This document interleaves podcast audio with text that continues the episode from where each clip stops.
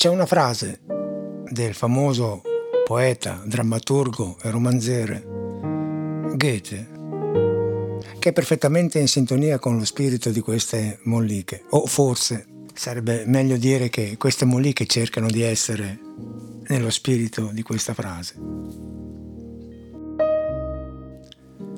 Si dovrebbe, almeno ogni giorno, ascoltare qualche canzone, leggere una bella poesia, vedere un bel quadro e, se possibile, dire qualche parola ragionevole.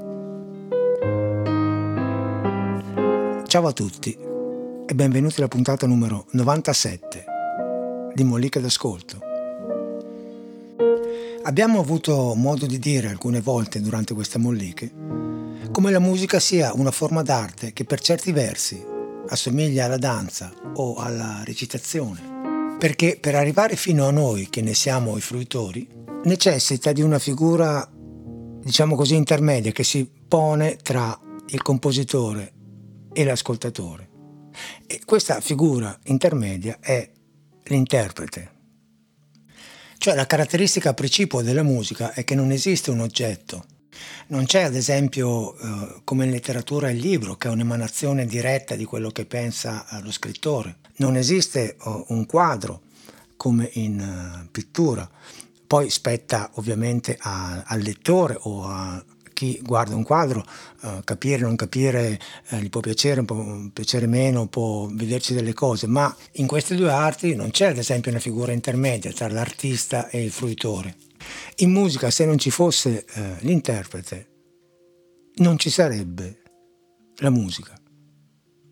Nel senso che non avremmo la possibilità di capire quali possono essere le, le intenzioni del compositore, uh, o meglio potremmo farlo se fossimo degli esperti in grado di leggere per esempio e, di sentire i suoni eh, leggendo uno spartito, ma è ovvio ed è anche eh, normale ed è giusto che sia così che la stragrande maggioranza eh, non sa ovviamente, non è un'esperta di musica per cui non, non sa eh, leggere uno, uno spartito e vede dei segni e non intuisce che quei segni possano corrispondere a dei suoni. C'è bisogno di qualcuno che porti questi segni, queste note, questi che sembrano a volte scarabocchi, eh, che li porti a noi e li faccia diventare suono. Ora qualcuno di voi mh, mm, potrà giustamente dirmi che esistono uh, anche in musica, esiste l'oggetto, nel senso che una volta c'erano i dischi, gli LP, poi sono arrivati i CD, uh, eh, i DVD, adesso ci sono i file digitali. Ma quello che Mm, mi interesserebbe farvi capire è che questi oggetti rappresentano, potremmo dire, quasi una fotografia di un attimo, nel senso che cristallizzano una esecuzione in quel momento lì. La musica è qualcosa che va il più possibile, ovviamente, gustata nel qui ed ora, cioè dal vivo, con tutto quello che questo comporta, di bello, di brutto, le cose interessanti, gli errori che possono essere fatti. È un'esperienza completamente diversa assistere ad un concerto rispetto al fatto di ascoltare eh, la musica, per esempio attraverso una uh, piattaforma di streaming. Con questo non voglio chiaramente demonizzare la tecnologia perché ci permette di usufruire e di godere di molti brani e di interpretazioni altrimenti difficilmente raggiungibili. Però L'esperienza dell'ascolto della musica dal vivo è fondamentale anche per rendersi conto della multidimensionalità delle fonti sonore della loro provenienza da diversi punti. Perché noi siamo abituati ad ascoltare la musica sempre da due sorgenti, che possono essere o le cuffie o due casse dello stereo di casa, ma in realtà assistendo ad esempio ad un concerto di un'orchestra ci si può rendere conto di quanto sia importante sentire gli strumenti collocati nei vari punti di un palcoscenico, a destra, a sinistra, in centro o davanti in proscenio o dietro il fondo del palco. Ma la cosa eh, importante è che quello è il momento in cui l'idea di un compositore viene portata a noi da uh, una persona o da un insieme di persone che hanno un ruolo che è quello dell'interprete, che si incaricano di tradurre per noi e di farci arrivare quelli che altrimenti rimarrebbero, come già detto, dei segni su un foglio pentagrammato senza nessun riscontro sonoro. Ecco, scendendo un po' più nel dettaglio, possiamo dire che esistono due categorie principali di interpreti.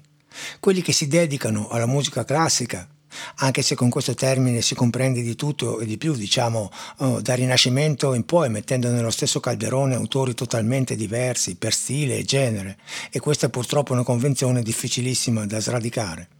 E ci sono poi gli interpreti che invece si dedicano alla musica jazz e ai generi ad essa affini. Quali sono le differenze principali tra queste due categorie? Ne abbiamo già parlato, ma è meglio uh, ribadire questo concetto. L'interprete di musica classica ha uno scopo, che è quello di cercare di portare a noi quella che secondo lui è l'idea di chi ha composto il brano. Ovviamente più indietro nel tempo si va, più questa operazione diventa complessa perché, come abbiamo già visto, i parametri della musica sono abbastanza vaghi. Um, per quello che riguarda il tempo si dice andante, veloce, uh, presto, uh, ma come andante cosa vuol dire? Adagio cosa vuol dire? Quanto adagio, quanto andante, quanto presto? E per quello che riguarda i volumi forte, piano, Uh, il forte così come lo conosciamo noi oggi è lo stesso forte dei tempi di Mozart? No, è lo stesso forte dei tempi di Beethoven? No, perché loro vivevano in un mondo in cui, come ho già detto, l'inquinamento acustico era molto minore rispetto al nostro, per cui avevano una sensibilità maggiore dal punto di vista del percepire le dinamiche.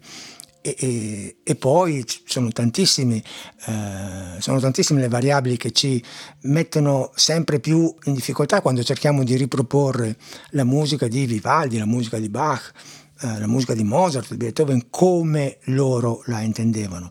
E la bellezza del fatto che ci siano tante interpretazioni diverse fa sì che e ognuna, eh, se fatta con criterio e con raziocinio, è, è, comunque valida, fa sì che noi mm, ci troviamo di fronte ad una varietà di proposte e spetta a noi poi trovare in tutte queste diverse esecuzioni quella che risponde di più a, all'idea anche che, che, abbiamo noi, magari mh, un'idea che può cambiare andando a scoprire delle interpretazioni diverse da, da, da fatte da interpreti che eh, non conosciamo. Ed è sempre una nuova sfida, una curiosità per cercare di trovare qualcosa di nuovo anche in eh, composizioni sfruttatissime o estremamente conosciute come eh, ad esempio le nove sinfonie di Beethoven che sono probabilmente eh, tra le composizioni più registrate, più suonate, più interpretate al mondo. Ecco, invece l'interprete di musica jazz funziona in maniera completamente diversa, cioè quello che fa è cercare di portare al pubblico la sua idea di quel brano, il suo modo di vedere quel brano.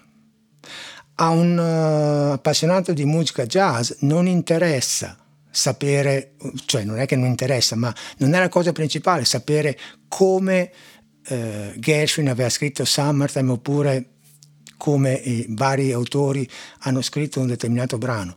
Interessa sapere eh, quello che quell'interprete vuole fare di quel pezzo, come vuole affrontarlo e come mette la sua poetica al servizio di quel brano.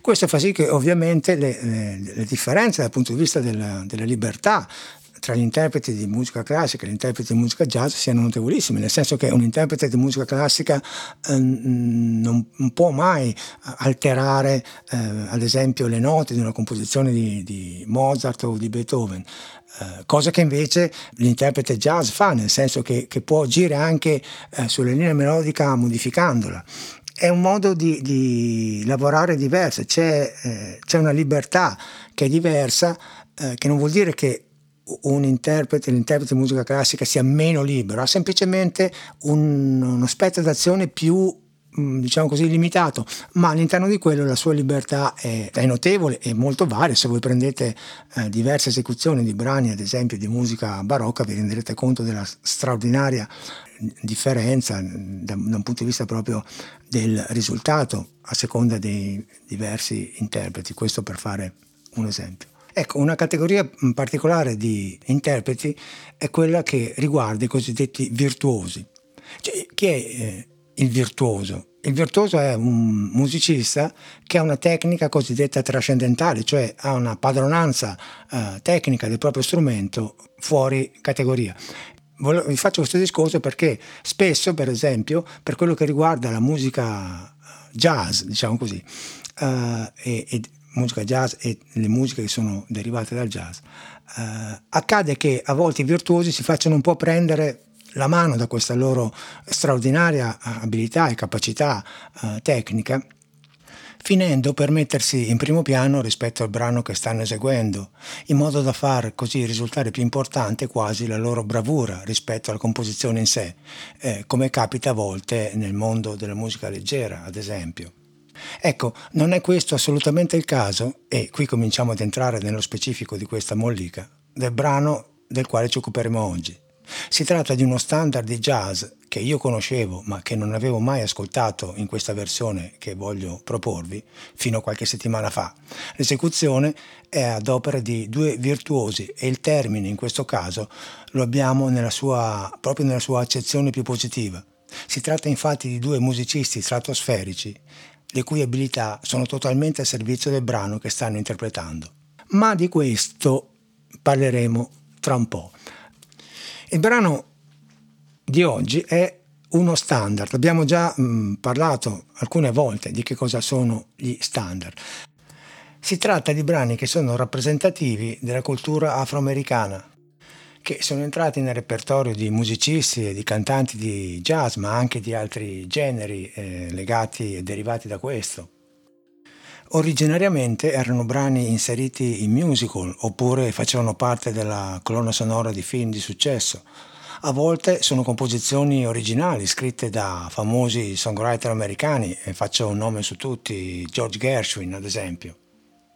E che caratteristica deve avere un brano per diventare uno standard? Deve avere intanto una forma abbastanza consolidata e in genere eh, gli standard tendono ad avere una forma ripetitiva, cioè sono canzoni che durano quasi sempre eh, 32 eh, eh, battute divise eh, in sezioni. La forma più tipica dello standard è la forma A, A, B, A eh, ed ogni sezione dura in genere eh, 8 misure. È ovvio che a sezione uguale a A corrisponde una musica uguale, la B ha una musica diversa e la A poi riprende la musica, diciamo così, della prima strofa. È come se fosse in italiano strofa, strofa, ritornello, strofa.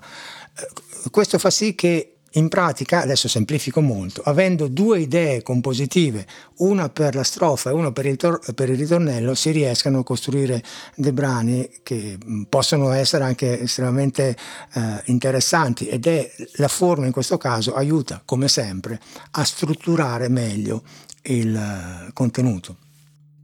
Ovviamente esistono anche tantissime altre forme, questa è un po' la, la più comune, come è comune anche quella del blues, che anche di, anche di questa abbiamo parlato, che è una eh, forma diversa basata su un giro di 12 misure che continua a ripetersi, basato sui famosi tre accordi di cui abbiamo parlato uh, tante volte.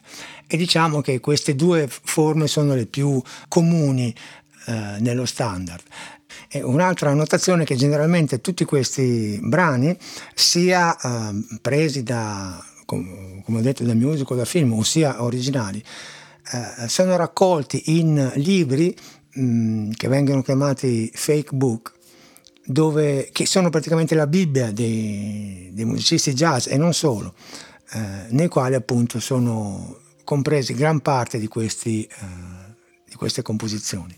Ecco, lo standard di cui ci occuperemo oggi, paradossalmente, ma neanche tanto, non è nato negli Stati Uniti, ma è uno standard inglese. Il suo titolo è, è Nightingale Sang in Berkeley Square ed è una canzone che è stata scritta eh, poco prima della seconda guerra mondiale da due eh, autori inglesi ed è ambientata a, a Londra. È una canzone d'amore come molte di queste composizioni, ed è diventata talmente popolare che poi è stata praticamente presa e inglobata eh, nel repertorio appunto di tradizione eh, afroamericana perché è stata suonata e cantata da tantissimi artisti come Glenn Miller, come Bing Crosby, eh, come Frank Sinatra, um, Rod Stewart, i Manhattan Transfer, Nat King Cole, uh, Bobby Darin, Anita O'Day e chi più ne ha più ne metta. Questo perché, essendo una canzone romantica, ha una melodia estremamente cantabile che si presta perfettamente ad essere riproposta e rielaborata in modo personale.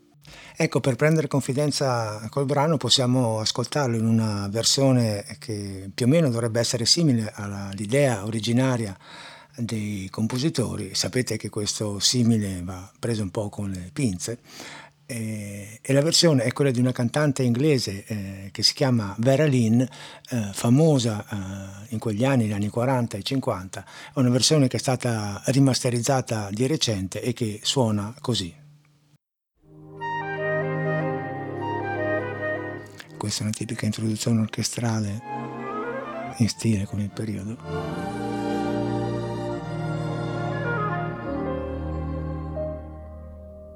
That certain night, the night we Questa è la prima A. There was magic abroad in the air. There were angels dining a nightingale sang in Berkeley Square. Qua parte la seconda A. Il testo è diverso, ma la melodia è la stessa. That when you turned and smiled at me a nightingale sang in Berkeley Square.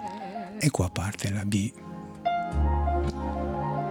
che cambia anche tonalità e si apre. Sentite. Moon that lingered over London town. Molto America, anche se è stata scritta in Inghilterra. How could he know we two were so in love? The whole darn world seemed upside down. E qua c'è la ultima A del tema, uguale alle prime due, cambia ovviamente ancora il testo. It was such a romantic affair, and as we kissed, and said good night. A nightingale sang in Berkeley Square.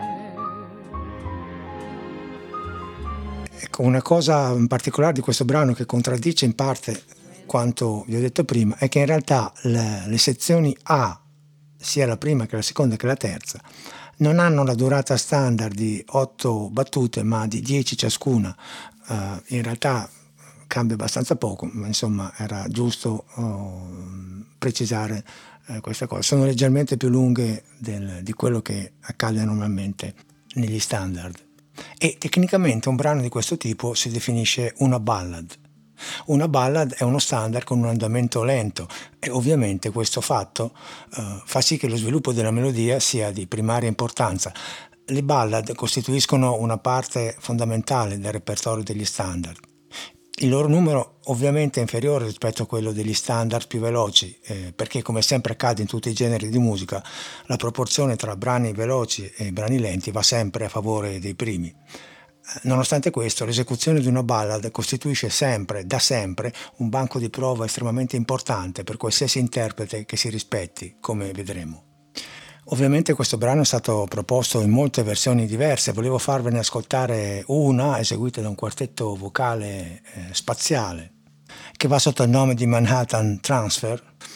Eh, l'esecuzione in questo caso è a cappella, cioè senza accompagnamento strumentale e l'arrangiamento eh, da Gene Perling, spero che la pronuncia sia corretta, ha vinto oh, un Grammy Award e in questa versione le quattro voci vengono utilizzate come una sezione di fiati di una big band.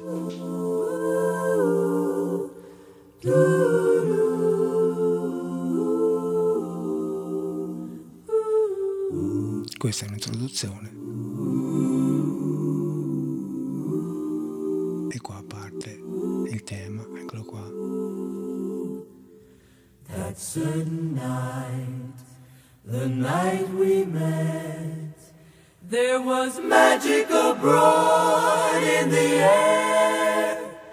Quasi un arrangiamento strumentale più che vocale, sembra appunto una sezione di sassofoni.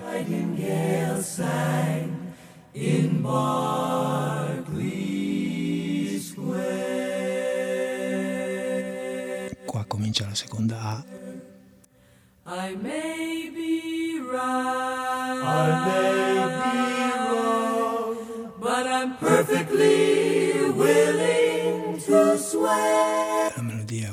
prima, ma l'arrangiamento delle altre voci è diverso.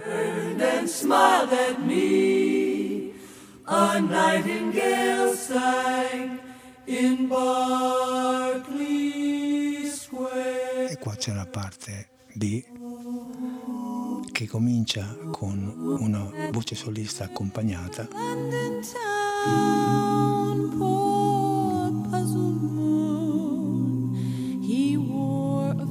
Poi qua riprende l'arrangiamento a quattro voci. Oh, how could he know we two were so in love?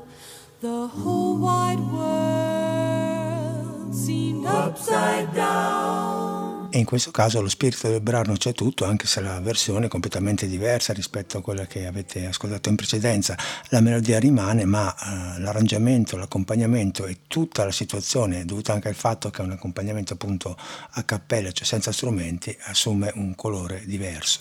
Ma il motivo per cui io ho scelto questo brano per la Mollica è perché, come vi dicevo poco fa, uh, mi è capitato di ascoltare qualche settimana fa una versione che mi ha veramente colpito di due virtuosi. Uh, di uno uh, di loro abbiamo già parlato, è il pianista uh, Michel Petrucciani, un uh, musicista sfortunatissimo, nato con una malformazione che gli ha impedito praticamente di, di crescere, morto qualche anno fa, molto giovane.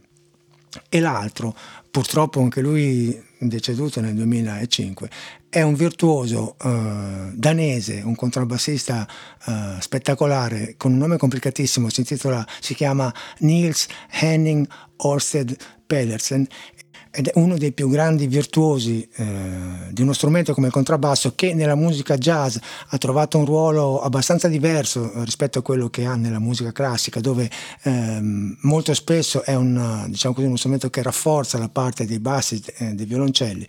Nella musica jazz il contrabbasso viene suonato in maniera con una tecnica diversa quasi sempre impizzicato e, ed ha un ruolo molto importante nella sezione ritmica e quando poi è nelle mani di personaggi come Nils Henning o Oster Pedersen diventa anche uno strumento solista di grandissima espressività. Ecco, questi due virtuosi mettono tutta la loro bravura al servizio di questo brano in una versione in cui il virtuosismo non è mai fine a se stesso, ma è sempre ha come scopo quello di suscitare emozioni e la versione ovviamente solamente suonata e non cantata è questa.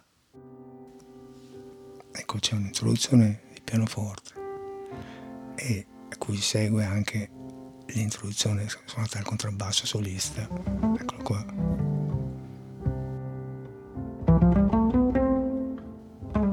E qua parte la prima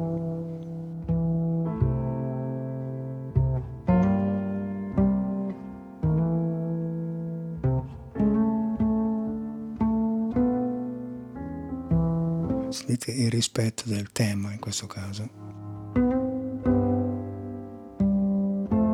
con una perfezione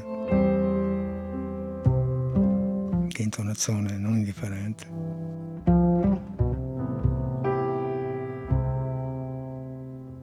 E vi assicuro che non è per niente facile.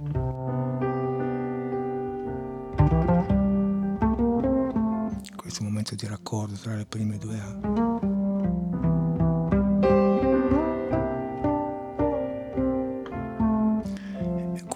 comincia la seconda A, eccola.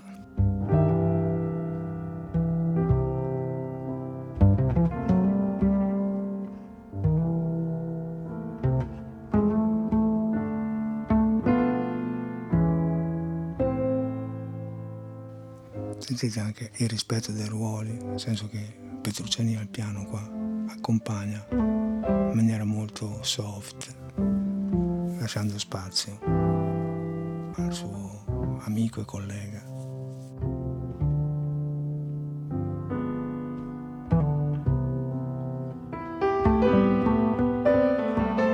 E qua c'è la parte B che si apre.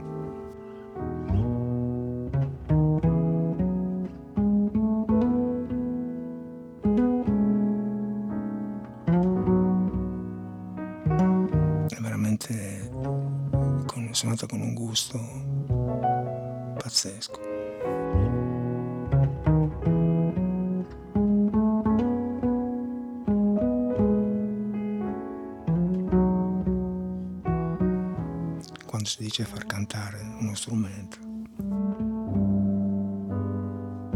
E questa è l'ultima del tema.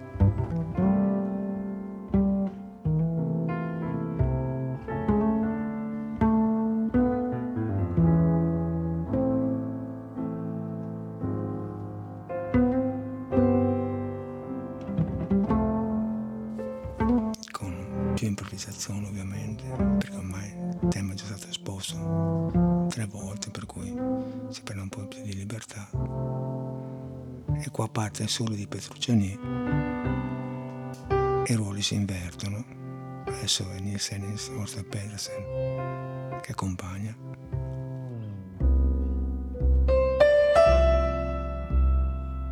E ovviamente Petrucciani si esprime in modo più libero perché non è più l'esposizione del tema, ma è una sola.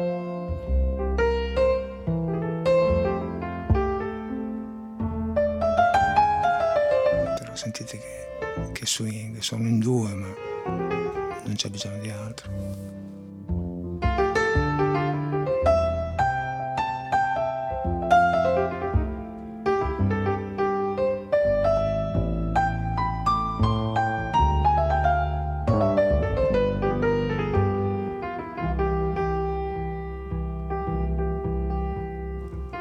per me è una versione emozionante.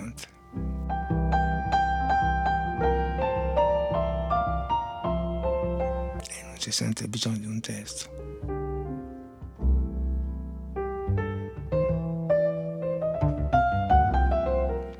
Siete questo scambio, questo interplay tra i due musicisti.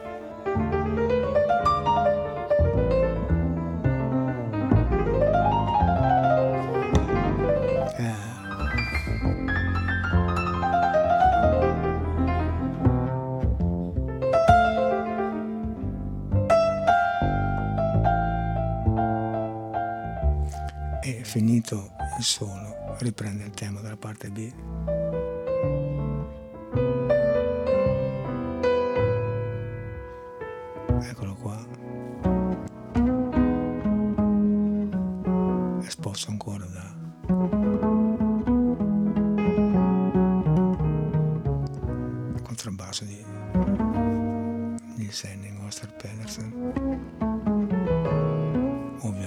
con più libertà, però se non fate caso c'è sempre la melodia sotto, anche in questo momento più improvvisato.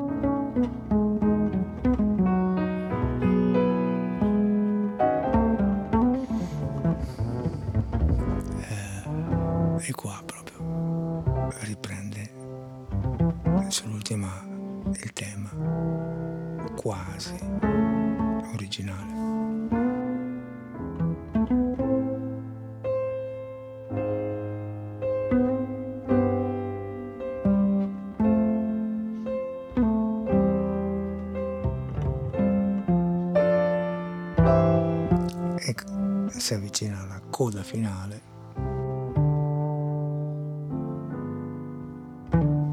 Ecco, io ho lasciato questo brano praticamente fino alla fine perché non, non si può interrompere.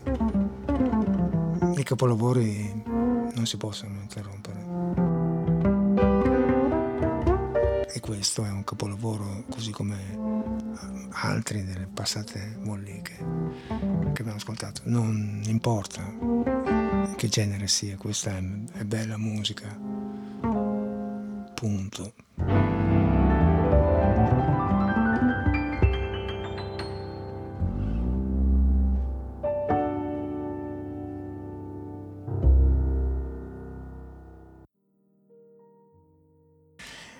Ci sono due frasi con le quali volevo chiudere questa mollica. Una è di, dello stesso Neil Senning o Ostad Pedersen, il quale eh, quando gli fu chiesto eh, come mai suonava in questo modo le ballad, lui ha detto ho imparato a suonare le ballad da Ben Webster, che era un famoso sassofonista, rispettandone la melodia.